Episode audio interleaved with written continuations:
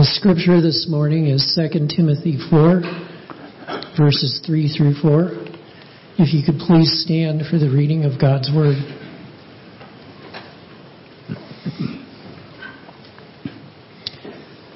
For the time will come when men will not put up with sound doctrine. Instead, to suit their own desires, they will gather around them a great number of teachers to say what their itching ears want to hear. They will turn their ears away from the truth and turn aside to myths. The word of the Lord. Thank you, Dean. Well, what uh, the lie I want to speak to today is maybe one that may be more prevalent in the church than in the secular realm. But it really applies to this passage of scripture that Dean read today. Um, I think we live in a time where this, what the scripture describes here is exactly what's happening. There are preachers out there that tell people what their itching ears want to hear. In other words, tell us what makes us feel good. Tell us what we want to hear. And the, the lie that we're going to be dealing with today is one of those things that some preachers tell people.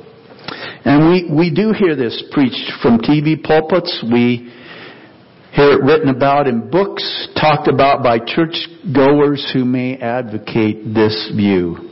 It sits, it sits right alongside the health, wealth, and prosperity gospel because, after all, those things, health, wealth, and pers- prosperity, are necessary if we're going to be happy.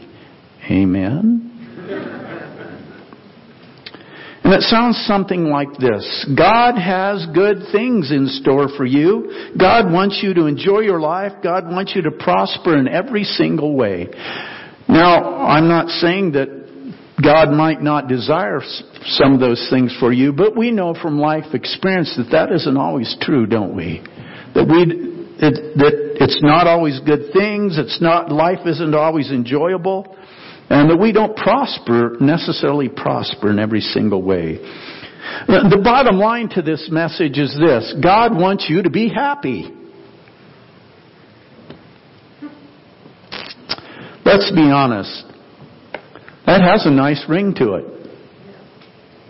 It's like those fairy tales we read in which, you know, they lived happily ever after. Except in the Christian realm, it sounds like this. They came to Jesus and lived happily ever after.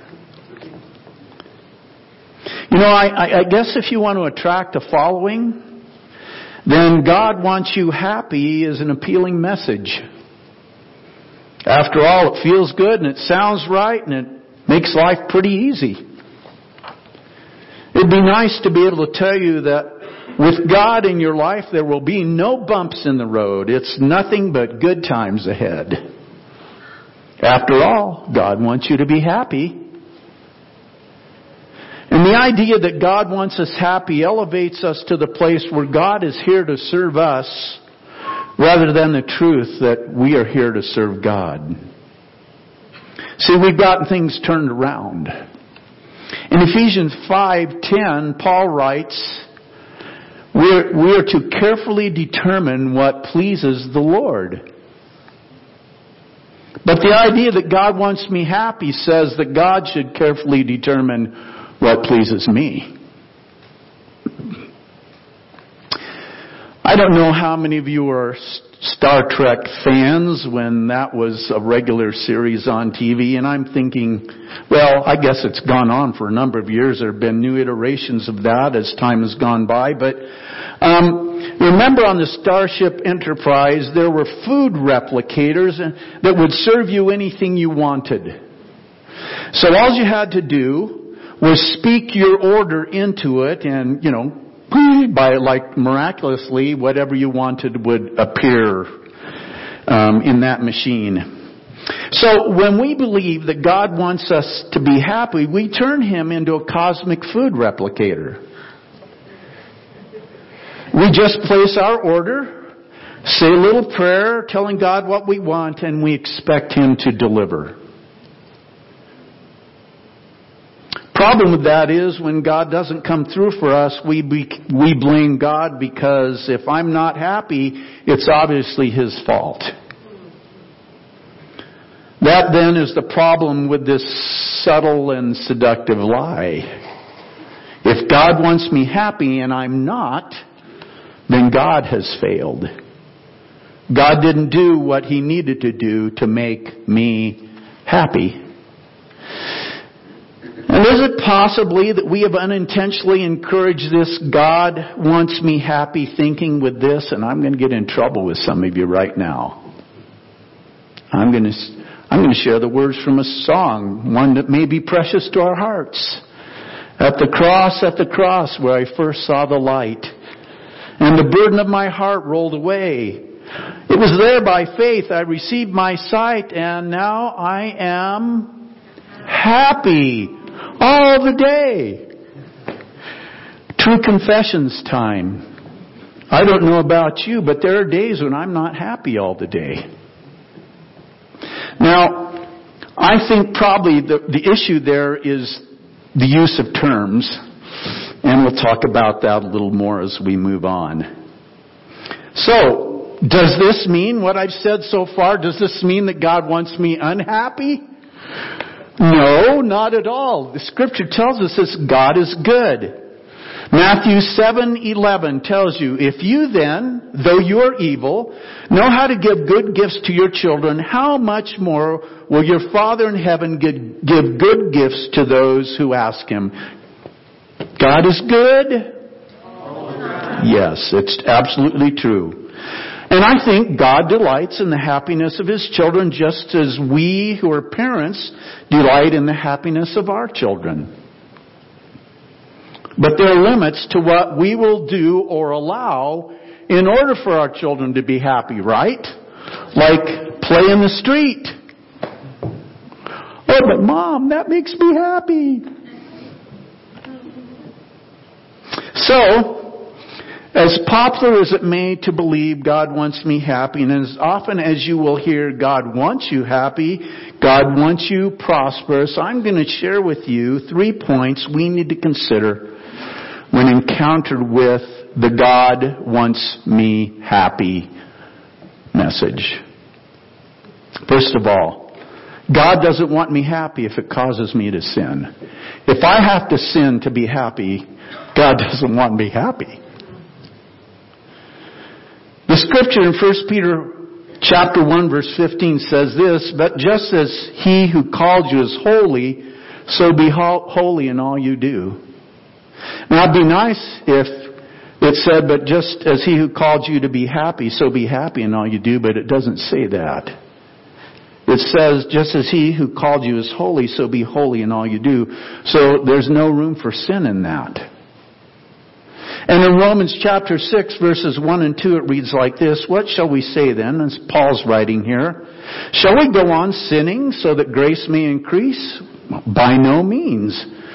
We are those who have died to sin. How can we live in it any longer? So, in verse 1, Paul is making a very powerful argument and he asks this question, shall we go on sinning so that grace may increase? And he asked that question in response to this kind of thinking. You know, if God's going to forgive me anyway, and I'm having fun, and this makes me happy, why should I stop? God's going to forgive me anyway. And he says, Shall we continue to sin that grace may increase?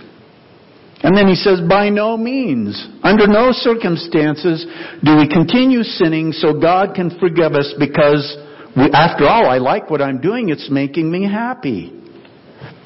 He said, You've already died to that. How can you live in it any longer? As much as we want to believe it's all about happiness, it is not.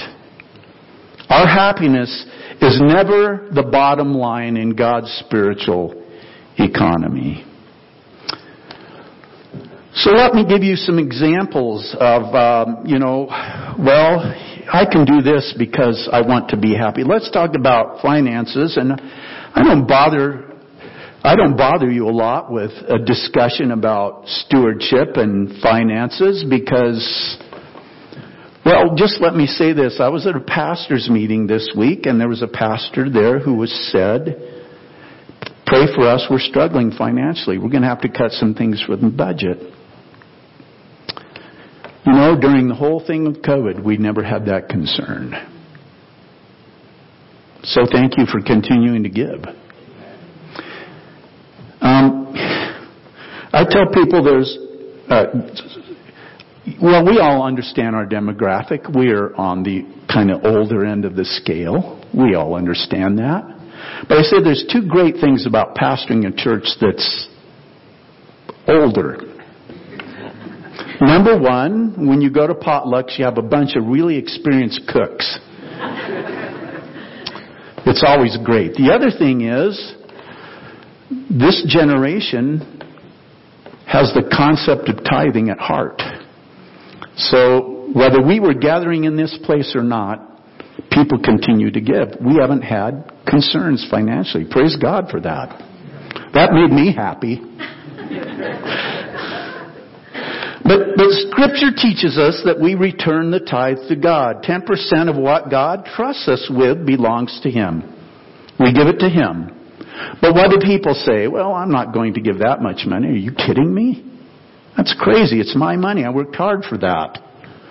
I'm not giving that much money to God. I'm going to do something with it myself because I want to be happy. Have to tell you a little story. Um, when we lived in Eastern Oregon, uh, my next door neighbor asked me to come over one day because he was doing some remodeling in his kitchen. He had this cabinet he needed to move into the house and so he could set it in place. And he'd, he'd invited two or three other of his friends so we could all get on this thing and heft it into his house. And, and I came over from next door. When I walked in, they were discussing tithing. I think they were all um, Catholics. And one of them was waxing eloquent on his view. Ten percent? Are you crazy? Three or four? That's my. And my friend, my next door neighbor, knew I was a pastor, and he's kind of going. but that that was the attitude, you know. Eh, God doesn't need that much. I, I'm going to keep more for myself. Um, marriage. They're not making me happy, so I'm going to quit the marriage. Maybe you've heard or been part of a conversation that went something like this. Hey, how's it going? Well, much better now. Well, what do you mean? Well, do you remember my wife, so and so, whatever her name was? We split up. You're not married anymore? What happened? Well, we just weren't happy, so we got divorced. Oh, I'm sorry to hear that. So you're happy now? Well, yes, I am. I'm happy now. Oh, that's good because that's all that matters. But it's never been all that matters. There are more important things in life in God's eyes than being happy. God doesn't want us to be happy at the expense of someone else. So when we do things that hurt or discourage or put down others, that goes totally against Jesus' command to love one another, and that, my friends, is sin. Something I've observed in my years of ministry is parents excusing sin in the lives of their children because practicing a sin or sins is what makes them happy. And I just want my children to be happy. And it seems to me that those parents are putting their children's happiness over their eternal destiny. God does not want you happy if you have to sin in order to be happy. Um, the second one, and I'm wondering about the way I, I stated this, but it's on your outline, so we're running with it. God doesn't want me happy if it's driven by circumstances. And really this is more a matter, I think, of terminology, but in, in Ecclesiastes it says this, when times are good, be happy. I can't disagree with that. But when times are bad, consider God has made one as well as the other. Um, I remember um, something that Rick Warren said one time. He said, "Life is like a set of railroad tracks." Because we talk about seasons of blessing and and seasons when life is hard. But he said it's like a set of railroad tracks, and one of those tracks is blessing, and one of those tracks is difficult times. And there's usually some of each in our lives at any point. But Ecclesiastes 7:14 says, "When times are good, enjoy." Soak it in. Embrace it. Live it for everything it's worth. But when times are bad, consider God has made one as well as the other. Happiness comes and goes. Happiness is circumstance oriented. See, there's something deeper. And it's richer. And it's what the scripture calls joy. And joy is something that's not based on what is going on around you, but is based on what's inside. Remember that line from the hymn that I read to you a little earlier, and now I am happy all the day.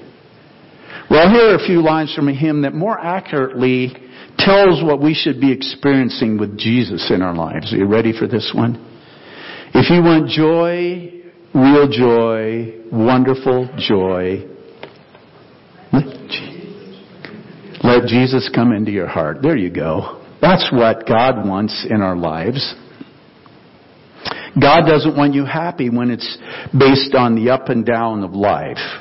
Or He doesn't want your joy lost. Actually, that's what this is about. We're going to be happy at times. We're going to be sad at times. We know that. He doesn't want you to lose your joy in the circumstances of life. That's the deeper gift that God has for us. The gift of joy, the gift of contentment that we see in the life of Paul. If you look at Philippians chapter 4, 4 verses 12 and 13, You'll see that there. You'll see what Paul said. But before, before we look at that, passage, I want you to remember the context in which it was written. The apostle Paul was writing from within prison. He's chained to a Roman soldier. And on top of that, he was waiting for a decision that would determine if he lived or died. He might have, he didn't know if he was going to be executed or not.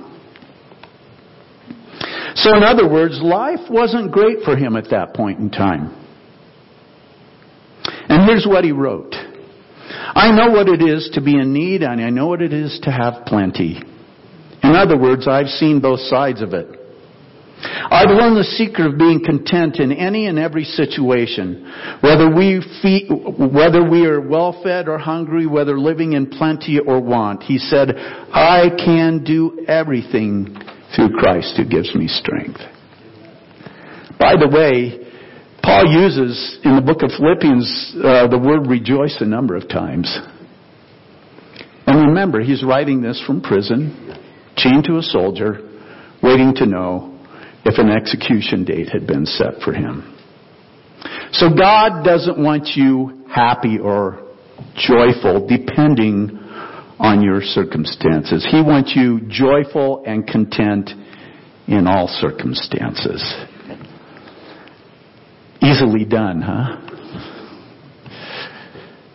God, uh, number three, God doesn't want me happy as much as God wants me blessed. Jesus said in John chapter 10 verse 10, I have come that they may have life and have it to the full. So the question is, what is the full life that Christ wants us to have if not being happy? Well, I would argue that the full life is a blessed life.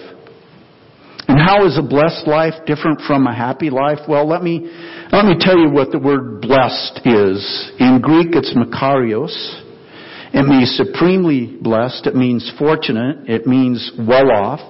Makarios differs, differs from happy because happy is dependent on favorable circumstances. To be Makarios, blessed, is equivalent to having, and this is straight from those who know such things from the Greek Hebrew study Bible. To be Makarios, blessed, is equivalent to having God's kingdom within your heart. So to be blessed is to be more than happy. Ever thought about it that way? Someone said this, if you pursue happiness, you will miss God. If you pursue God, you will find blessings. A blessed life is dependent on relationship. Relationship with God through Jesus Christ. Blessed is the man who takes refuge in him. That's Psalms 34, 8. Blessed is the man who takes refuge in, refuge in him, in God. Psalm 84, 12. Blessed is the man who trusts in you, the Lord Almighty. Psalm 112, verse 1. Blessed are those who fear the Lord, who find great delight in His commands. Romans 4, verse 8. Blessed is the man whose sin the Lord will never count against him. That's only because of Jesus, folks. Now, now generally when we talk about blessing, I know not always. I think maybe in the, hopefully in the church we got it figured out maybe a little deeper than this, but oftentimes when you hear someone talk about blessings, this is what you hear. Oh, God blessed me with a brand new car. We are so blessed. We got this house that was, has twice the floor space of our old one. Praise God. Oh, I am so blessed. I got this great right raise. Uh, now I have more to spend on me. And they usually don't say that. Now, I'm not saying that these things are not blessings. But who does the Bible say is blessed? Who is more than happy? Well, look at Matthew chapter 5. God seems to have, Jesus is speaking here, he seems to have a different idea of what it means to be blessed. He said, Blessed are the poor in spirit, for theirs is the kingdom of heaven. Jesus said, Blessed are those who mourn. And let me just insert this really quickly because some of you today are hurting. You're mourning. And let, remind, let me remind you that God says you will be blessed. Why? Because He says you will be comforted.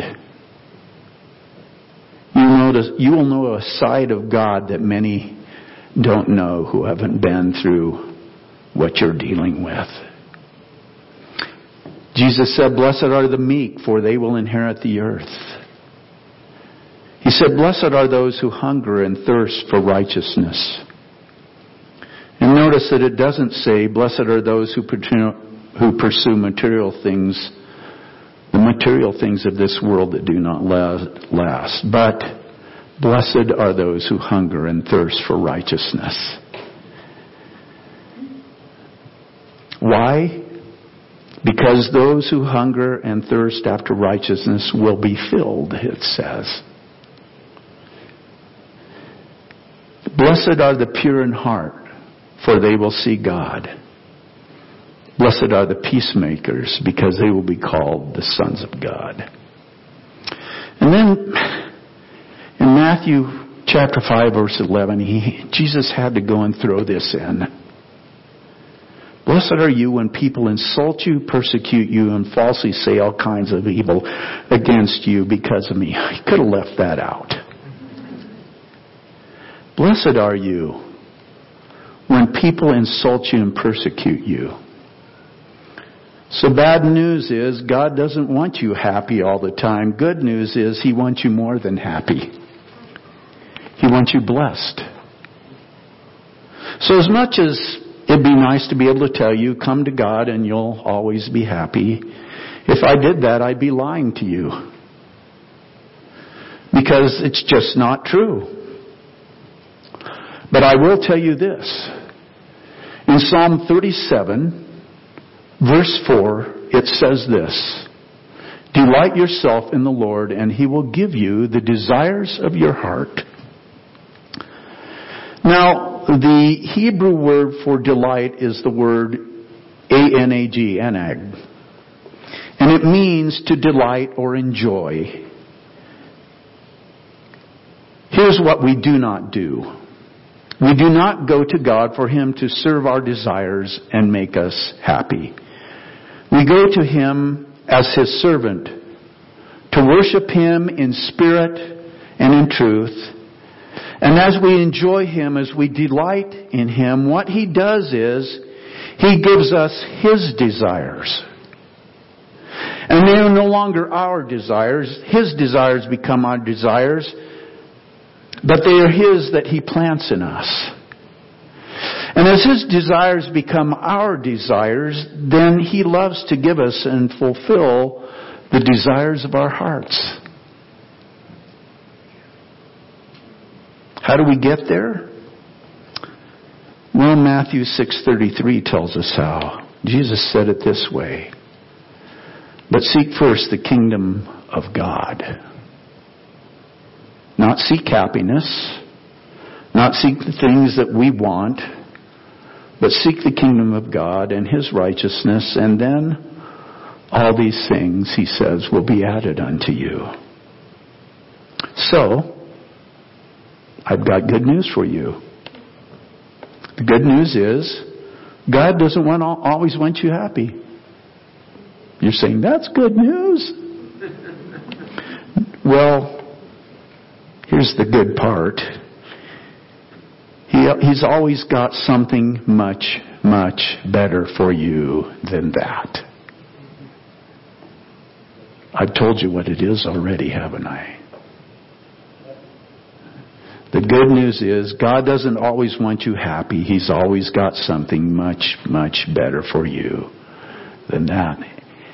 And all the people said, Amen. Oh, good to hear. Father, we're so grateful for the good things you have for us.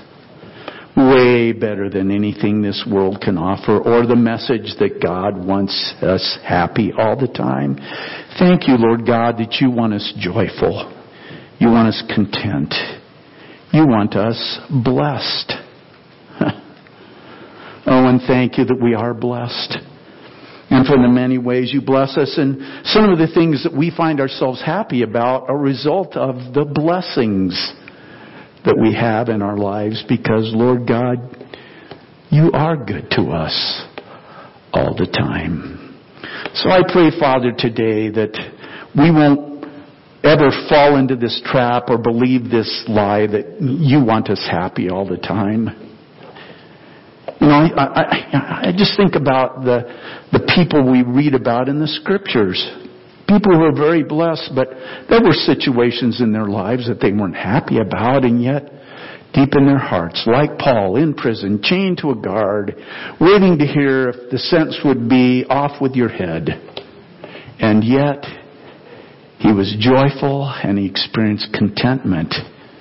Oh, because that's so much better than just being happy all the time.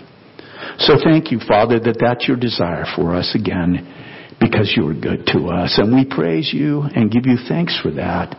And again, we pray these things in the name of your Son and our Savior, Jesus Christ.